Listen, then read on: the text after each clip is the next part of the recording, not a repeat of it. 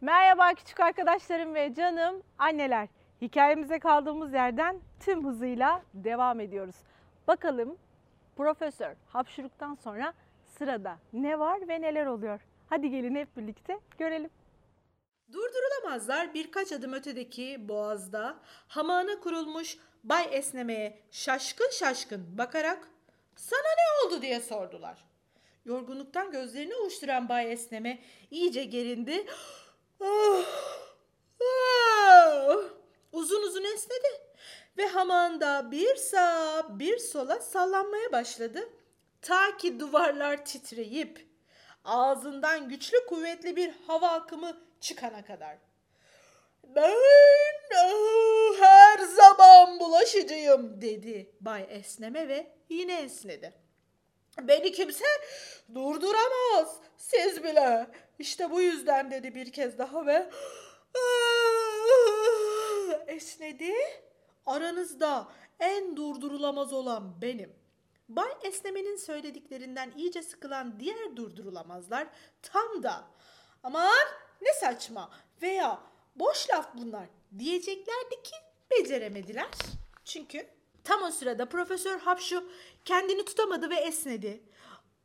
Aynı anda Bayan Hıçkırık da esneyiverdi. Hele Bay Garg ağzını öyle bir açtı ki esnerken. Tabii ki esneme Küçük Pırt'a da bulaştı. "Beni bile esnemeye karşı koyamadı. Hiçbir esnemeyi durduramadı. Hatta sen bile şimdi ağzını kocaman açarak uzun uzun esnemek istiyorsun değil mi?" Böylece durdurulamaz beşli tüm tartışmaları bir anda unutup huzurla uykuya daldı. Belki de içlerinden biri ya da diğeri günün birinde mutlaka bu yarışı kazandığını görüyordur rüyasında. Ama sen ve ben bunun pek de mümkün olmadığını biliyoruz elbette. Biri diğerinden daha iyi veya durdurulamaz değil. Her biri kendi özelliğine göre durdurulamaz zaten. Her biri diğerinden farklı, böylesi daha iyi. Sence de öyle değil mi? O da ne? "Saçmalığa bak. Bir kitabın böyle bittiği nerede görülmüş? Zaten kitabın kendisi de bir tuhaf.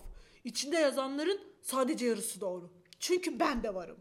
Testlerimi bir çıkarırsam eğer beni kimse durduramaz. Hor hor hor hor." Sesleri yükselir birden. Hem de bütün gece sürer. Hiç durdurulamadan. "Ben o kadar korkuncum ki neredeyse herkes ben yokmuşum gibi davranır. Tıpkı bu kitapta olduğu gibi. Görüyorsun. Buraya da yazmayı unutmuşlar beni. Ama sen gerçeği öğrendin artık. Durdurulamaz beşli diye bir şey yok. Çünkü beşli değil altılıyız biz. Durdurulamaz altılı. Neyse benim gitmem gerekiyor şimdi. Kendine iyi bak, tekrar görüşeceğiz." Artık durdurulamazların ne iş yaptıklarını biliyorsun. Ve bazen neden geğirme, hapşırma, hıçkırma, esneme, horlama veya pırt yapma ihtiyacı olduğunu da.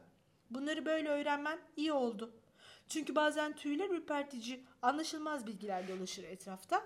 Biz bugün bunlarla senin kafandaki düşüncelerin hepsini rahatlatmış olduk. Evet, hikayemizin sonu nasıl bitti gördük. Aslında durdurulamaz beşli değil de durdurulamaz altılı olduklarını öğrenmiş olduk.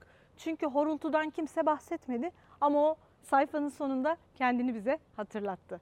Evet, hapşırık, pırtlama, geğirme, hıçkırık, esneme ve horultu. Bu durdurulamaz altı kendi içinde gerçekten tek başlarına mücadele etsek de durduramadığımız bir takım hareketler. Kitabın sonunda hepsinin neden olduğunu kısa kısa açıklamalarla bize anlatmışlar. Anneleriniz size onları okuyarak bilgilendirme yapabilir. Bugünlük de bu kadar demeden önce garip ama gerçek bilgilerin çok dişlisiyle birlikteyiz. Köpek balıkları hayatları boyunca 30.000'e kadar diş değiştirebiliyorlarmış. Evet, yanlış duymadınız. Tam 30.000 adet diş değiştirebiliyorlarmış. Haftaya aynı saatte, aynı günde görüşmek üzere. Hoşça kalın. İyi geceler.